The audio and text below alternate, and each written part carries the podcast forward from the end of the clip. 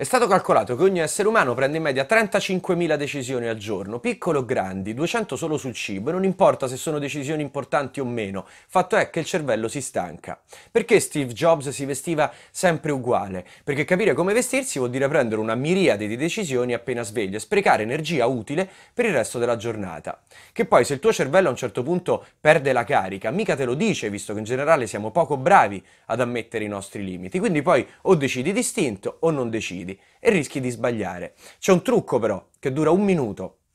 Prima di prendere una decisione, fare una telefonata o mandare una mail importante, fermati un secondo e cerca di capire se sei arrabbiato, affamato, solo o stanco. Se lo sei, mangiati uno snack, chiama qualcuno a cui vuoi bene, usa una tecnica di rilassamento e in generale prova a impostare la tua vita in modo da trovarti il meno possibile in questi stati.